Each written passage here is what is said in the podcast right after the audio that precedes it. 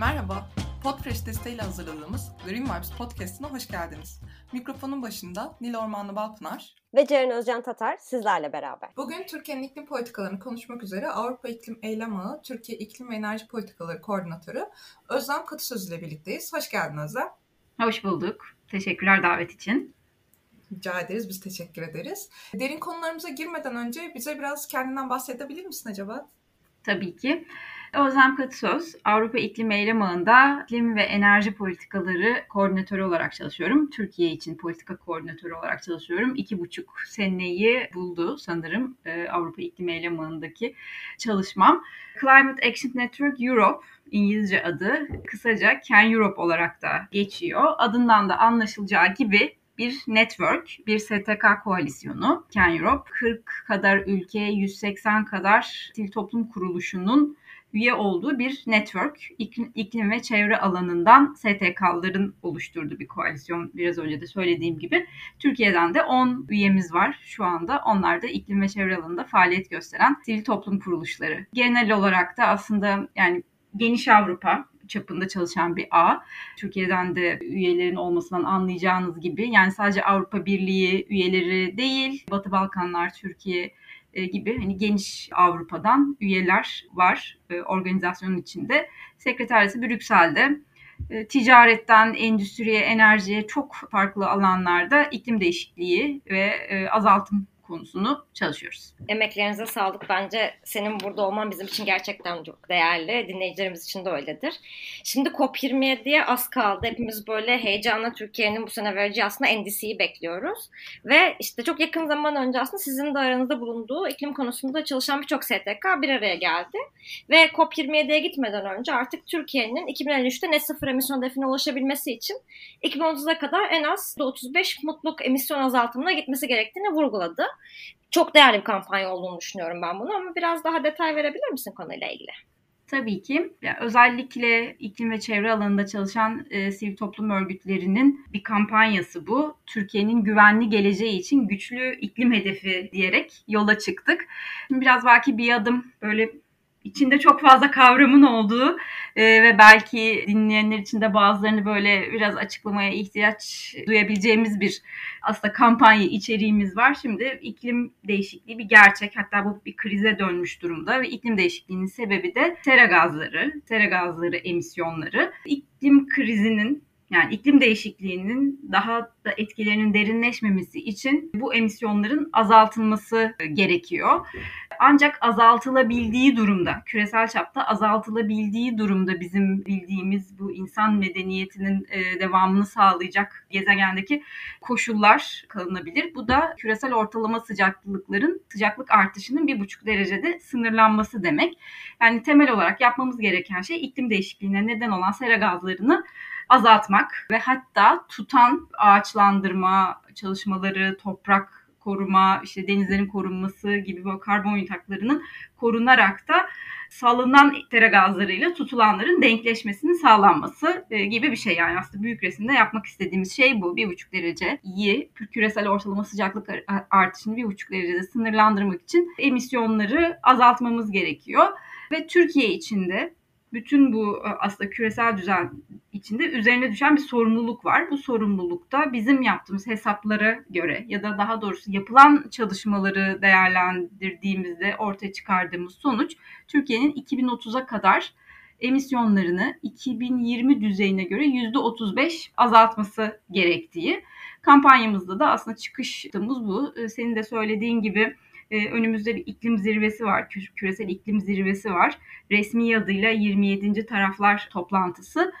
Bu toplantıya katılmadan önce Türkiye Cumhuriyeti hükümetinin de bir iklim hedefi açıklamasını bekliyoruz. Bizler de iklim alanında faaliyet gösteren sivil toplum örgütleri olarak bu hedefin yüzde otuz beş azaltım, mutlak azaltım hedefi olması gerektiğini söylüyoruz. Bunu talep ediyoruz.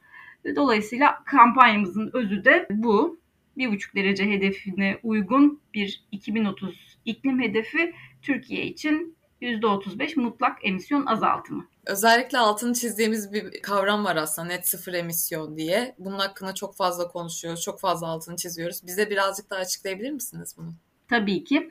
aslında çok temelde insan eliyle, yani insan faaliyetleriyle atmosfere saldığımız sera gazlarının yine insan faaliyetleriyle tutularak denkleşmesinden bahsediyoruz. Yani insan faaliyetiyle sera gazı nasıl salıyoruz? İşte fosil yakıtları yakarak, kömürlü termik santrallerden elektrik üreterek, işte petrolle çalışan araçları kullanarak, evlerimizde gazla ısınarak e, aslında bir sera gazı emisyonuna sebep oluyoruz. Bunları tutmamız gerekiyor aslında. Yani tutabiliriz çeşitli işte doğal ya da doğal olmayan yutaklarla, araçlarla. İşte bir kısmı belki ağaçlandırma çalışmaları o olabilir. Bu bir yutak kapasitesi yaratma aracıdır.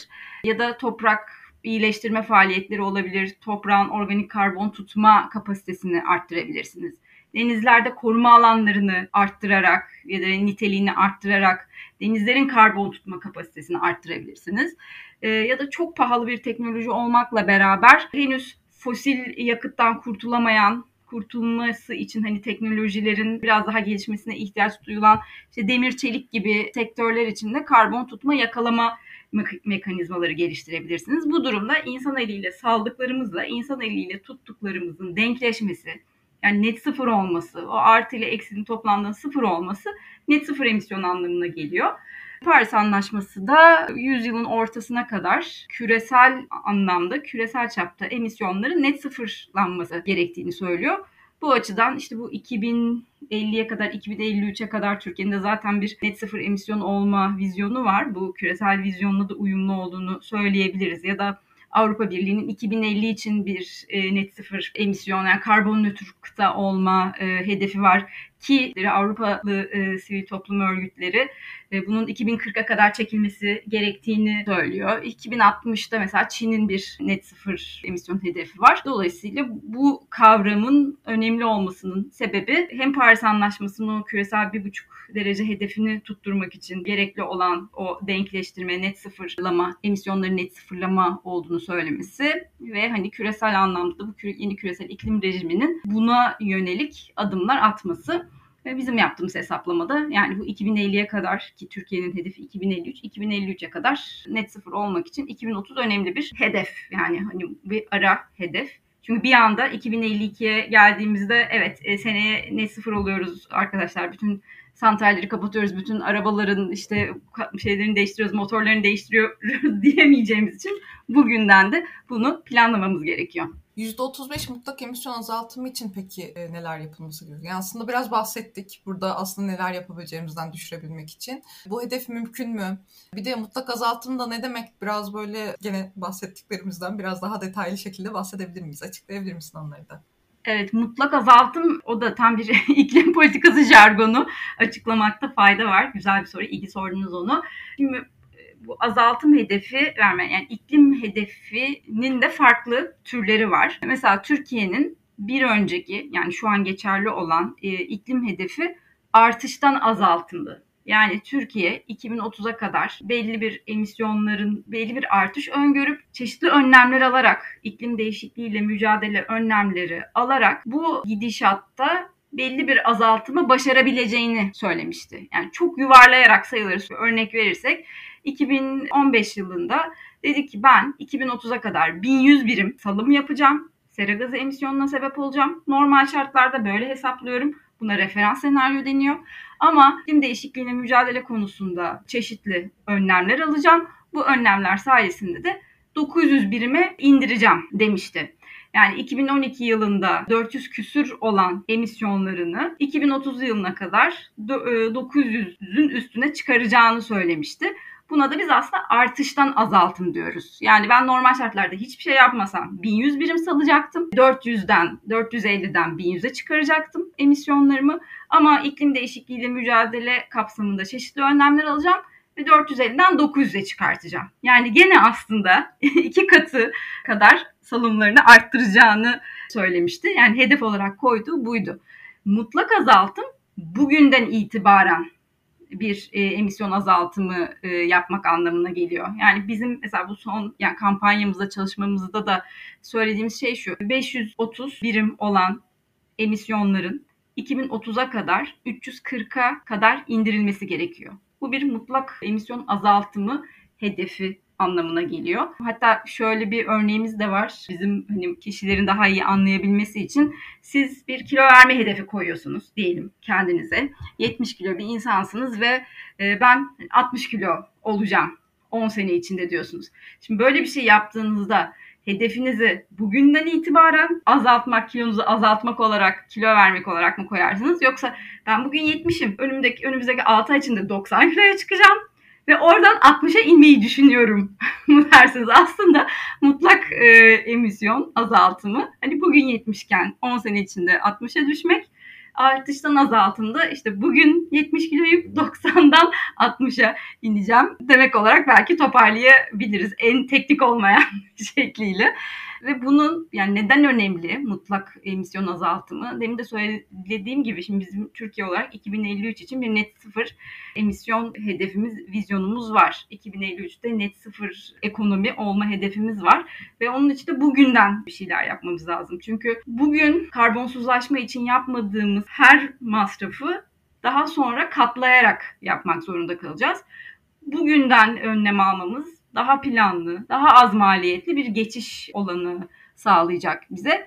O yüzden iki bin otuz için bir mutlak emisyon azaltımı, yani bugünden itibaren azaltımı, karbonsuzlaşmayı düşünmemiz, planlamamız gerekiyor. Bir de bunu nasıl başarabiliriz diye sormuştunuz. Sektörler bazında çeşitli hedefler var. Bizim yine çalışmamızda ortaya koyduğumuz, ki bu da İstanbul Politikalar Merkezi'nin Türkiye için bir karbonsuzlaşma patikası modellemesinden alınan ve Can Europe'un da içinde olduğu, sivil toplum örgütlerinin çalıştığı Türkiye için kömürden çıkış iki bin otuz raporundaki modellemelere dayanan bilgiler.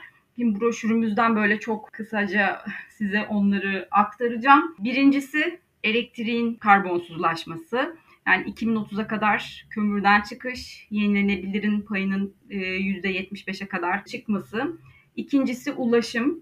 Elektrikli araçların payının binek araçlarda yüzde yirmiye, toplu taşıma ve yük araçlarında yüzde ona kadar çıkması. Raylı sisteme geçiş hedeflerinin yükseltilmesi, sanayi, tarım ve hizmet sektörlerinde enerji verimliliği, elektrifikasyon ve doğrudan yenilenebilir enerjiden elektrik üretimiyle elektri- enerji altyapısının kurulması ve dördüncüsü de binalar sektörü. Binalar derken ofislerden ve konutlardan bahsediyoruz. Burada da kömür ve sıvı fosil yakıt kullanımının sonlandırılması, bu tabii ki ısınmada ve büyük ölçüde elektriğe geçilmesi.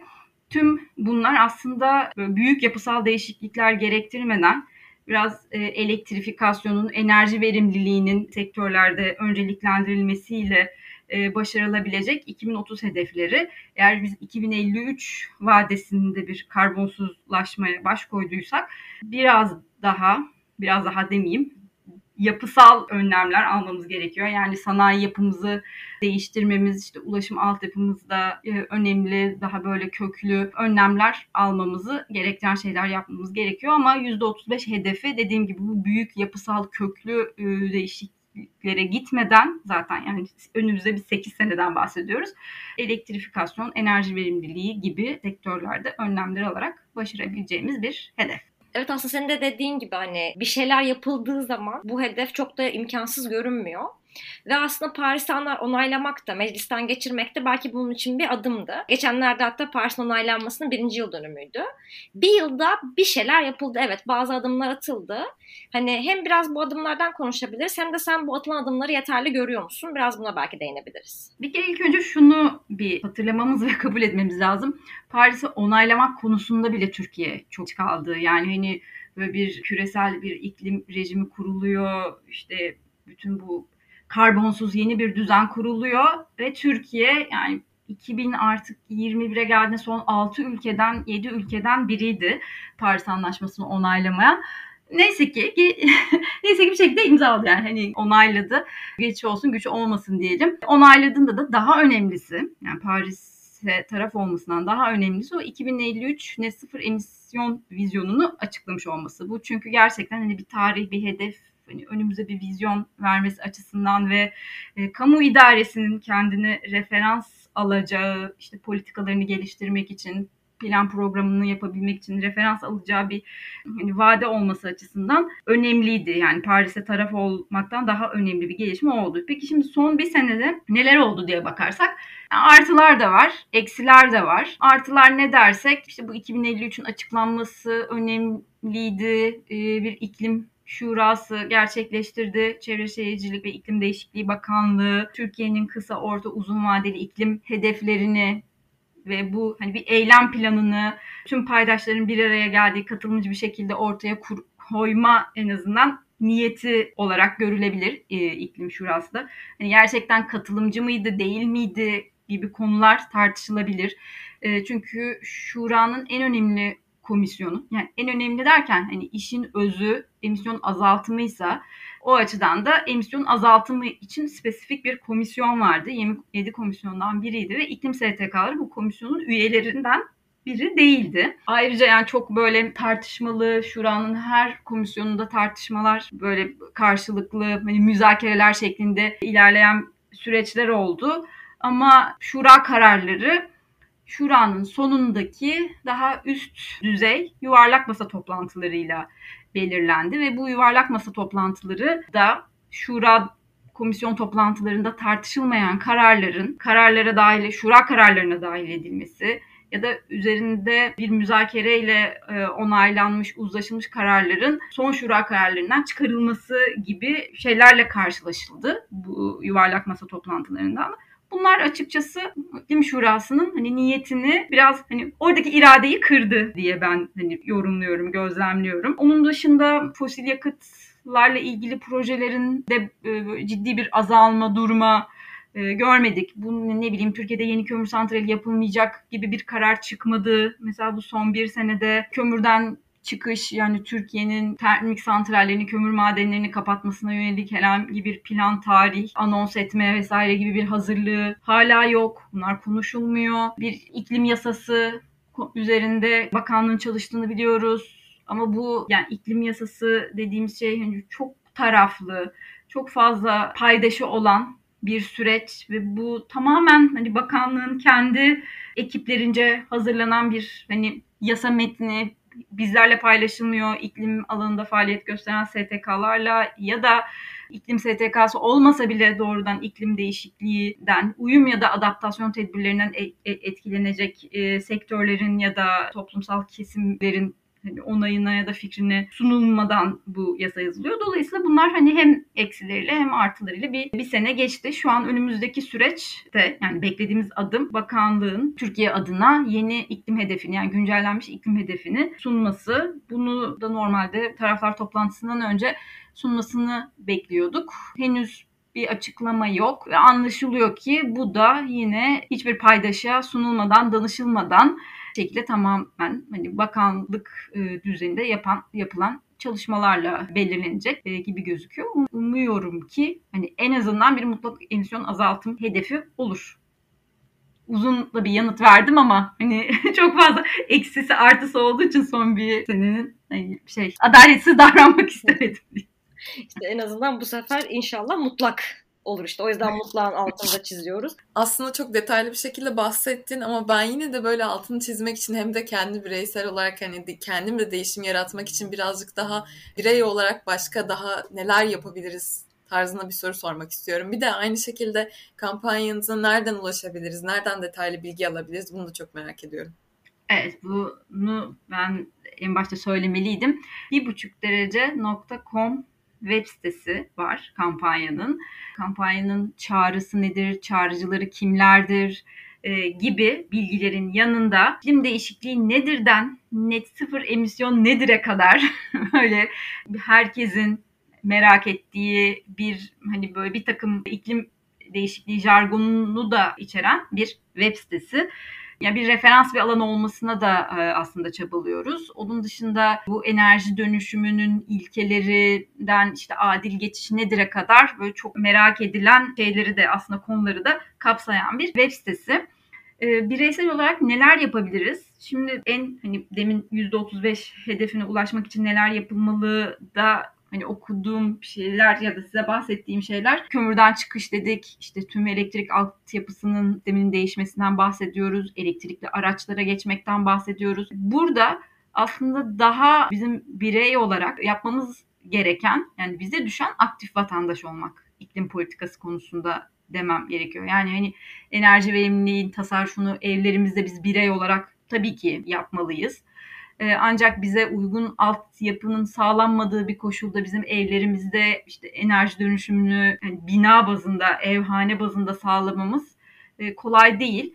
Bunların kolaylaştırılması için belki yerel yönetimlerimize baskı yapmakla başlayabiliriz. Onun dışında tüm bu süreçlerden haberdar olmak, işte Çevre Şehircilik ve İklim Değişikliği Bakanlığı'na bu konuda bir tweet atmak ya da eşimizi, dostumuzu bu kampanyanın imzacısı haline getirmek, en azından duymasını sağlamak önemli. Ve bunu yaparken de aslında hani iklim meselesini de bir böyle bir maliyet gözüyle, işte bu da bizim üzerimize düşen bir sorumluluk, yapmamız gerekiyor gözüyle hani görmekten ve anlamaktan ziyade faydalarıyla, kazançlarıyla da hani e, anlatmak belki faydalı olabilir.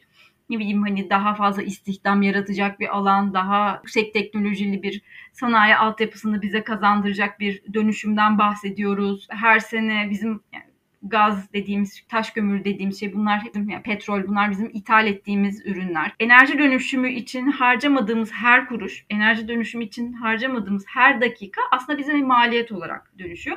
Hani iklim meselesinde biraz bu taraflarıyla, dönüşümün bize faydalarıyla, avantajlarıyla neler getireceğini de anlatmak, bu konuyu hani iklim aktivistlerinin ya da bu konuyu dert eden hani belki insanların üzerine düşenlerden biri olabilir. Aktif vatandaş olmanın yanında diye düşünüyorum. Bu faydalar, kazançlar nelerdir ile ilgili de yine bir buçuk derece nokta com web sitemizde de çok detaylı Türkiye için yapılmış bilimsel çalışmalardan faydalanarak çıkardığımız bir liste var. Ama yani Çevre Şehircilik Bakanı'nı ya da bakanlığı bir mentionlayarak tweet atmak bile bence güzel bir bireysel çaba olacaktır. Çok teşekkür ederiz. Gerçekten hem davetimizi kabul ettiğiniz için hem de bu güzel bilgileri bizimle paylaştığınız için gerçekten çok teşekkür ederiz. Zaten biz de aynı şekilde sosyal medya hesaplarını ve sitesini falan her şeyini ekleme yaparız. Sosyal medya hesaplarımızda paylaşırız. Dinleyicilerimiz de kolayca ulaşabilir bilgilere. Sevgili dinleyicilerimiz, bizlere green vibe sekoloji nokta com web sitesinden ve sosyal medya hesaplarımızdan ulaşabilirsiniz. Merak ettiğiniz her şeyi sorabilirsiniz. Doğa dostunuz, green vibes'ınız bol olsun. Görüşmek üzere. Görüşürüz. Görüşmek üzere.